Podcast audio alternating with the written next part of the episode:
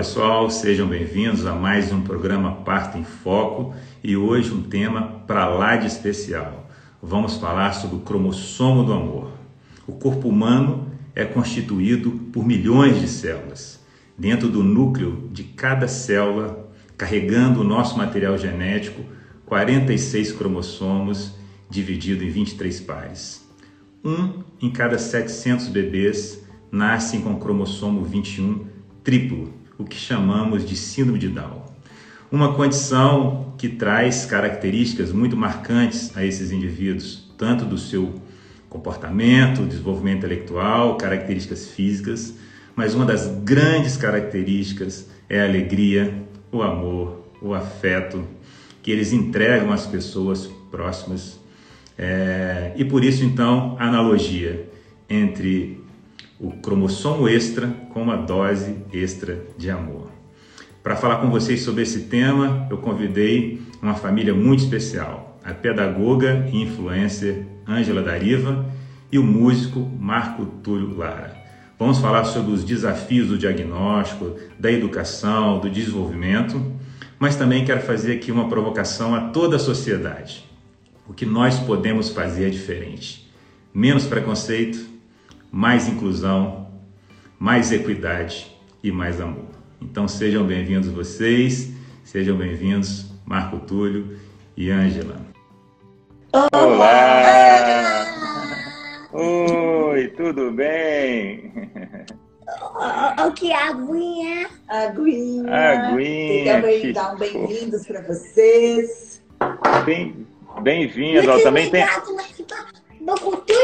Vocês estão vivendo um outro estágio mais avançado, né?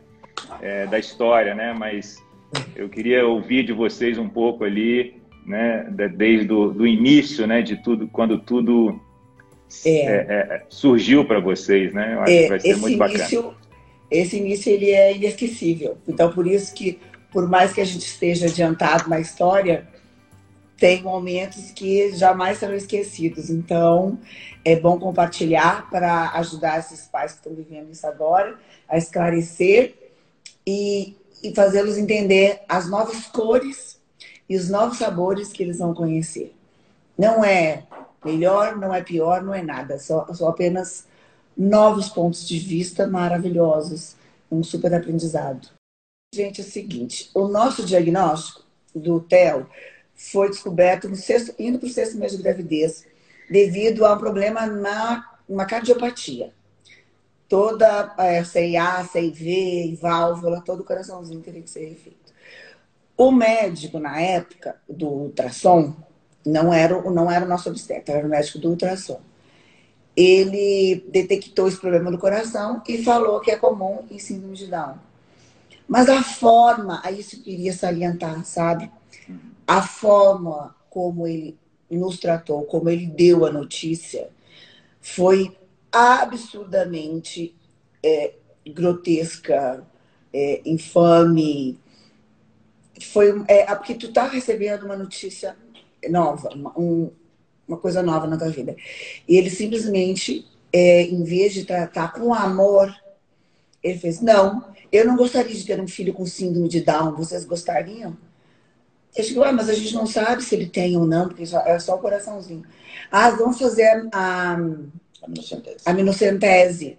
Já fez naquela mesma hora, numa frieza, e já fazendo cálculo, já oferecendo remédio para parar o coraçãozinho, para fazer o parto, para depois fazer inseminação. Tudo isso, eu- preciso que vocês imaginem que isso tudo foi em questão de 40 minutos. Então, eu tenho a notícia do coração, sei A, sei V. Eu tenho a possível é, notícia da síndrome de Down devido às questões do coração. Já me oferece o remédio para parar o coração, induzir parto, fazer inseminação. Então, vocês estão entendendo a- o, o horror que foi. Então, esse momento, a gente, nós entramos num processo de luto gigantesco. E eu só pensava em que eu só pensava em sair de dentro da clínica. É uma clínica maravilhosa. Só pensava em sair de dentro da clínica para saber o que eu poderia é, fazer, qual seria o próximo passo. Então, doutora Emerson, foi assim uma coisa muito traumatizante, muito traumatizante. E até hoje, até hoje, eu recebo relatos de mães vivendo algo parecido com essas intervenções médicas mal elaboradas, sem amor, sem respeito, sem orientação. Então, isso realmente é uma coisa que eu gostaria muito que a gente levantasse, pudesse ajudar, porque, é, por favor, gente, não se abalem. Existem médicos e médicos, e o importante é a gente ter amor e respeito próprio para a gente resolver os nossos problemas. Eu já ouvi relatos de médicos que culparam a mãe, ah, a culpa é sua porque você foi engravidar com 36 anos. Digo, mas esses 36 anos não é grupo de. Então, existe uma, uma linguagem aí muito sem amor, que já é um momento muito difícil, porque o novo nos tira da zona de conforto, né? Nos cobra força, coragem, sabedoria. E tu tá vivendo aquele novo. Tu tá, estão abrindo uma porta para ti e vão e, e te jogam porque o, o que, a forma como foi tratada aquilo, vocês não fazem ideia. De repente eu não sabia qual que o problema era maior, se era o coração, se era a síndrome, se era meu luto, se era o nosso futuro. Então, é, nós vamos tratar isso agora devagarinho, só fui lançando a bomba, mas é porque eu gosto muito de dividir, eu gosto muito de, de ajudar as mães e, e orientar, olha, por favor, é, profissionais da saúde, Existem formas e formas de dar, e esse momento é muito delicado, porque é um momento muito novo, a gente não conhece nada, a gente vai ter que desbravar tudo, e já com essa forma, essa humilhação, essa falta de amor, isso torna, é, isso acaba com a gente, sabe? Então, eu queria muito que os profissionais da saúde tivessem essa, essa atenção, porque isso é muito sério, é um início e o início ele marca para sempre. Esse ponto inicial há de se entender que todos nós, né, os pais esperando ali seus filhos, é, é nascimento, na cabeça você já está com ele pronto, você já vê ele. Então, assim, existe uma expectativa muito grande dos pais. E essa expectativa, ela é sempre em torno daquele menininho correndo, da menininha não sei o quê, né? Você sempre levando em consideração tudo certinho, tudo dentro da sua cabeça, né? Aquela, aquela história. A gente sabe, né, depois da, da, dessa experiência, enfim, depois de um certo tempo na vida, a gente vê muitos casos, a gente sabe que essa expectativa, ela é muitas vezes um grande problema, porque os filhos, quando nascem, dificilmente eles vão ser exatamente aquilo que a gente tinha imaginado. Né? Eles são seres únicos, assim. E a gente, é por isso que a gente vai crescendo, de repente você vê o seu filho grande, tão distante daquilo que você imaginou lá atrás, porque é um outro ser e a expectativa sua vai, vai se diluindo ao longo dos dias, dos anos e tudo.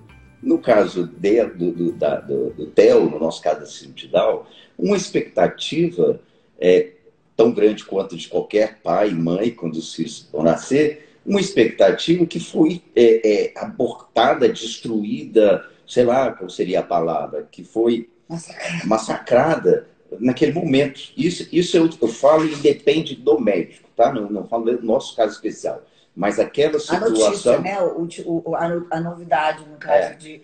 não era. Si, é, o fato em si, era um bebê síndrome de Down e cardiopata. Então, isso já quebra todo. Então, o grande negócio, né? o grande negócio, e eu entendi isso, sei lá, um ano depois, e, e a Ângela grávida ainda. Então, tudo, quando o Theo nasceu, a gente já sabia que tinha síndrome de Down, que tinha problema no coração. Então, assim, o, o nascimento, que geralmente é cercado por essa ansiedade, por essa expectativa, e aí muitas pessoas tomam conhecimento do filho com alguma condição especial no próprio parto, né? Muitas vezes logo ali principalmente quando é uma coisa que está ali no, no, no, fenótipo, né, ou uma coisa que está aparente e tal. No nosso caso, não, a gente já sabia tudo. Mas, enfim, eu entendi que o grande vilão para mim foi a minha própria expectativa. Eu acho que foi mais pesado para mim, entendeu? E acho, pessoalmente, foi mais pesado. Eu fiquei mais frustrado que a Ângela e eu acho que foi mais difícil para ela, exatamente porque além dela estar vivendo com o Theo, ela ainda tinha o marido dela que estava no outra, no outro caminho, no, no, num outro luto diferente. Então, realmente, eu fiquei, eu eu, eu, tive, eu tive um distanciamento muito grande de todo mundo e tudo mais. É, foi uns 40 dias, assim, mais ou menos, que eu fiquei num, numa quarentena pessoal de luto, assim, tentando entender, e, enfim, tudo isso. Mas aí, cara, é o seguinte, eu, eu sou artista, mas eu estudei engenharia também. Em engenharia, você aprende e é desenvolvido, é treinado para resolver problema. Entendeu? Você está ali para resolver problema. Não é matemática, não. Problema. Você tem que fazer uma ponte aqui, se vira. Interessa. Então, sua mente, ela fica assim. Eu falei, gente, eu não posso ficar assim. Porque só... aí viram dois problemas, né? Na minha cabeça, que não é... aí são dois. Um, um é a criança que vai nascer, outro sou eu. Né? Então, eu não posso é, ficar alimentando mais um problema além daquele que a gente já tem que cuidar, que, por sinal, diga de passagem, calma, por sinal, diga de passagem, o problema imediato não era o Down, naquele momento mais. O problema era o coração, que ele tinha que fazer uma cirurgia. Rápido. Né? Então, é, a cabeça já estava, era, mas, poxa, não dá nem para sofrer pelo Down, porque o que vai ter uma cirurgia no coração que ele tem que fazer de imediato. Assim. Bom, enfim, o que, que eu pensei? Já que a história era toda a expectativa que foi criada na cabeça e tudo mais, já tinha o nome, já tinha aquela coisa toda Falei, a primeira coisa que nós vamos fazer, eu voltei para vamos parar com essa bobagem desse meu luto. E a primeira coisa que nós vamos fazer é o seguinte: o, o, a criança ia se chamar Henrique, era o nome, não é? Era. Não chama Henrique mais. O Henrique não vai vir, vai vir outro. Quem é o outro? É o Theo. Mais ou menos assim, entendeu? Eu então, acho incrível, porque daí ele reconstruiu, ele desconstruiu o Henrique e reconstruir o TEL. Agora, o TEL, as nossas informações são essas. É isso? Então tá. Ele é cardiopata, ele tem síndrome de Down, ele tem que fazer uma cirurgia, ele tem no máximo quatro meses para cirurgia. Então, então tá, minha expectativa Esse é, é o TEL. Esse é o TEL.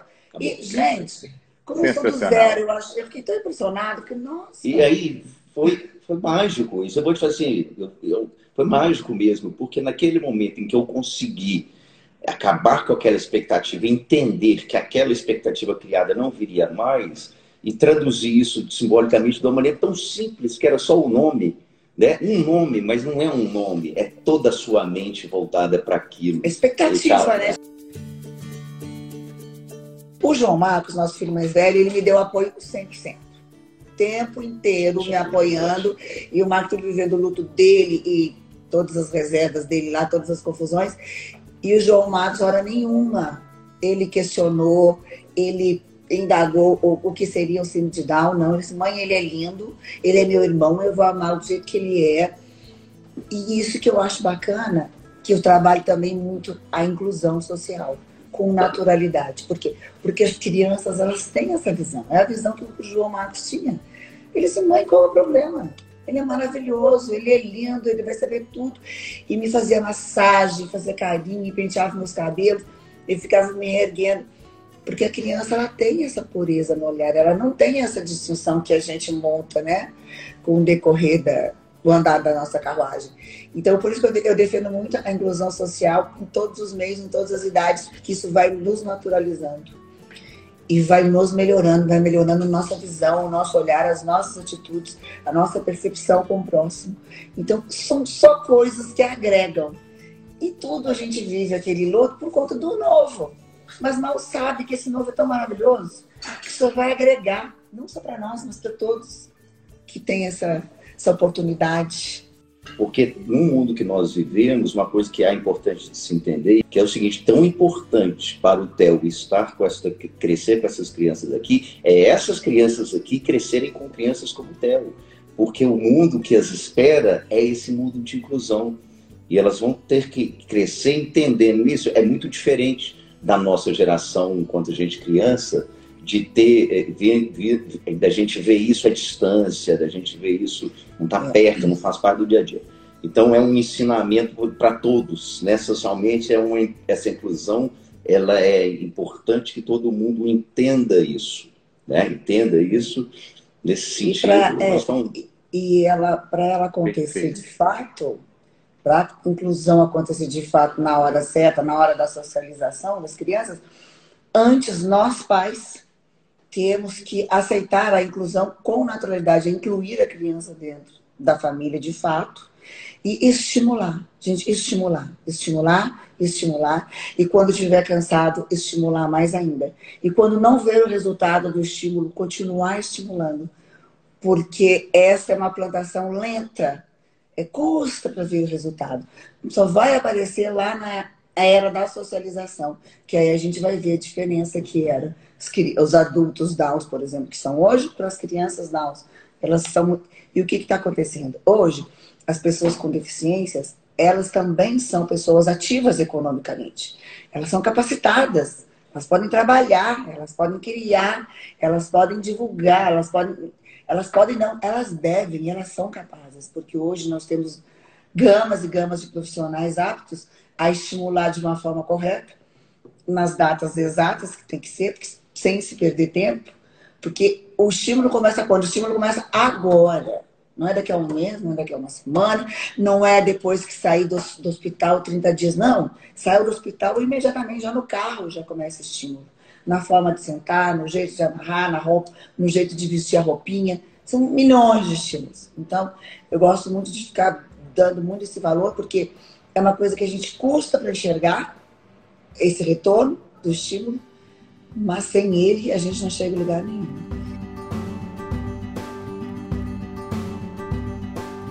Essa ótica da, da, da, da, da conexão dessas crianças com, com a sociedade, com a família. Muito é. lindo com o mundo, né? Na, na, na, é, é, eles precisam do mundo. Eu achei lindo. Artista sempre, artista, artista sempre fala uma coisa maravilhosa mas o mundo precisa deles, a escola precisa deles, por favor, né? Isso. Eu queria que você falasse um pouquinho sobre isso, assim, algumas duas, três dicas preciosas para uma, uma, família que porventura venha viver uma situação como essa. Eu até estou atendendo uma mãe que ela está vivendo exatamente isso. Ela está grávida, descobriu que o bebê é síndrome de Down e cardiopata. Então já mandei, é bom que Deus já, esse caminho já, já aceitou tudo. É, Gente, eu acho assim que tem que tem que respeitar, se respeitar, viver o luto, porque eu acho isso muito importante. Isso é importante mesmo, porque isso revigora a gente depois quando sai dele. Então tem que viver o luto. O luto, o que, que eu falo? O luto é, o, é a falta de conhecimento do novo, né? Então é só apenas um, um choque ali. É, positividade sempre. Eu lembro de eu sempre entrar no CTI, eu estava sempre cantando, eu já ia bem bonita, arrumada, pegava e beijava e cantava. Claro que eu queria chorar. Claro que eu queria sentar e chorar na frente do filho, mas eu nunca chorava dentro do CTI. Eu, lá, eu ia lá, cantava, cantava, cantava, cantava música, música que vinha na minha cabeça, afagava, ficava meu tempo lá, voltava, saía para a rua e eu chorava. Mas por quê? Porque eu queria passar positividade para os dois, né? Que os dois tiveram exemplos de CTI. Os dois. E eu acho assim, vamos investir, invista no amor propulsor e não no amor protetor. O amor protetor, ele não vai construir nada. O amor propulsor vai propulsar teu filho para o mundo, para a autonomia, para o estímulo, para a construção, para a autocapacitação para autoconhecimento. Então, por favor, amor propulsor. Que lindo isso. Bom, eu, Verso, eu vou para minhas dicas, algumas dicas são preciosas e tranquilas, simples assim, simples, porém não são fáceis de, de, acontecer. Primeira coisa, não sinta culpa, sabe? Não sinta é. culpa. Não há culpa. Não há isso. Então não sinta isso. O luto, a angústia, a frustração, a ansiedade, isso faz parte. Ok. Cada um no seu tempo. Mas culpa, não sinto. Perder tempo à toa. É, segunda coisa, é, não transforme um problema em dois. Sabe? Então, se você acabou de nascer seu filho e, esse filho ele tem alguma condição que exige atenção, essa é uma situação objetiva para tente concentrar nisso não, não, não faça disso uma culpa ou uma. não seja a vítima de tudo isso, porque você só está criando mais um problema. Entendeu? Então, são questões pelas quais eu passei. E eu é, entendi que eu precisava superá-las. E é isso que eu deixo claro aqui para todos, assim, porque eu fico realmente muito preocupado quando eu vejo pessoas que carregam uma culpa pela vida inteira, carregam essa amargura pela vida inteira, sem a menor necessidade disso. Mais uma vez, está aqui, está na cabeça. Meu Deus, é uma vida. Né? Vamos viver a vida da melhor maneira que a gente puder. Muito bom. Eu sempre, quando vivi situações parecidas com a de vocês, assim, eu sempre costumo contar um, um pouco da, da, da, do caminho né, que, que é necessário para que uma vida se, seja concebida, né? Assim, a união de duas células invisíveis, microscópicas. Muitos desses, dessas gestações são, são interrompidas pela própria natureza, antes mesmo da mulher ter um atraso menstrual. Né? E depois, ali, nos primeiros meses de vida, de gestação, existem situações que a própria natureza também interrompe e, e, a maioria das gestações vão seguindo adiante. É, os, os bebês com alguma alteração genética, quase sempre, é, a maioria deles não transpõe até a vida extrauterina, né, da, a maioria das síndromes. Então, eu sempre digo que essas, esses, essas crianças são, são vitoriosas, né? Elas passaram por tudo né? isso. Já são campeões. Já são campeões, porque é, a, a, a, é um número muito pequeno delas, né? É, muito, é um número pequeno que vão transpor todo esse percurso da fecundação, da gestação e o nascimento e a vida extrauterina no colo dos pais. Né? Então, assim, é para ser muito amada, para ser muito respeitado. Eu acho que vocês são um exemplo disso, né? São guerreiros. E, e são guerreiros, e são, eu sempre digo, são vitoriosos para passar é. por tudo isso com uma, uma é, modificação é, é na sua genética isso é fantástico.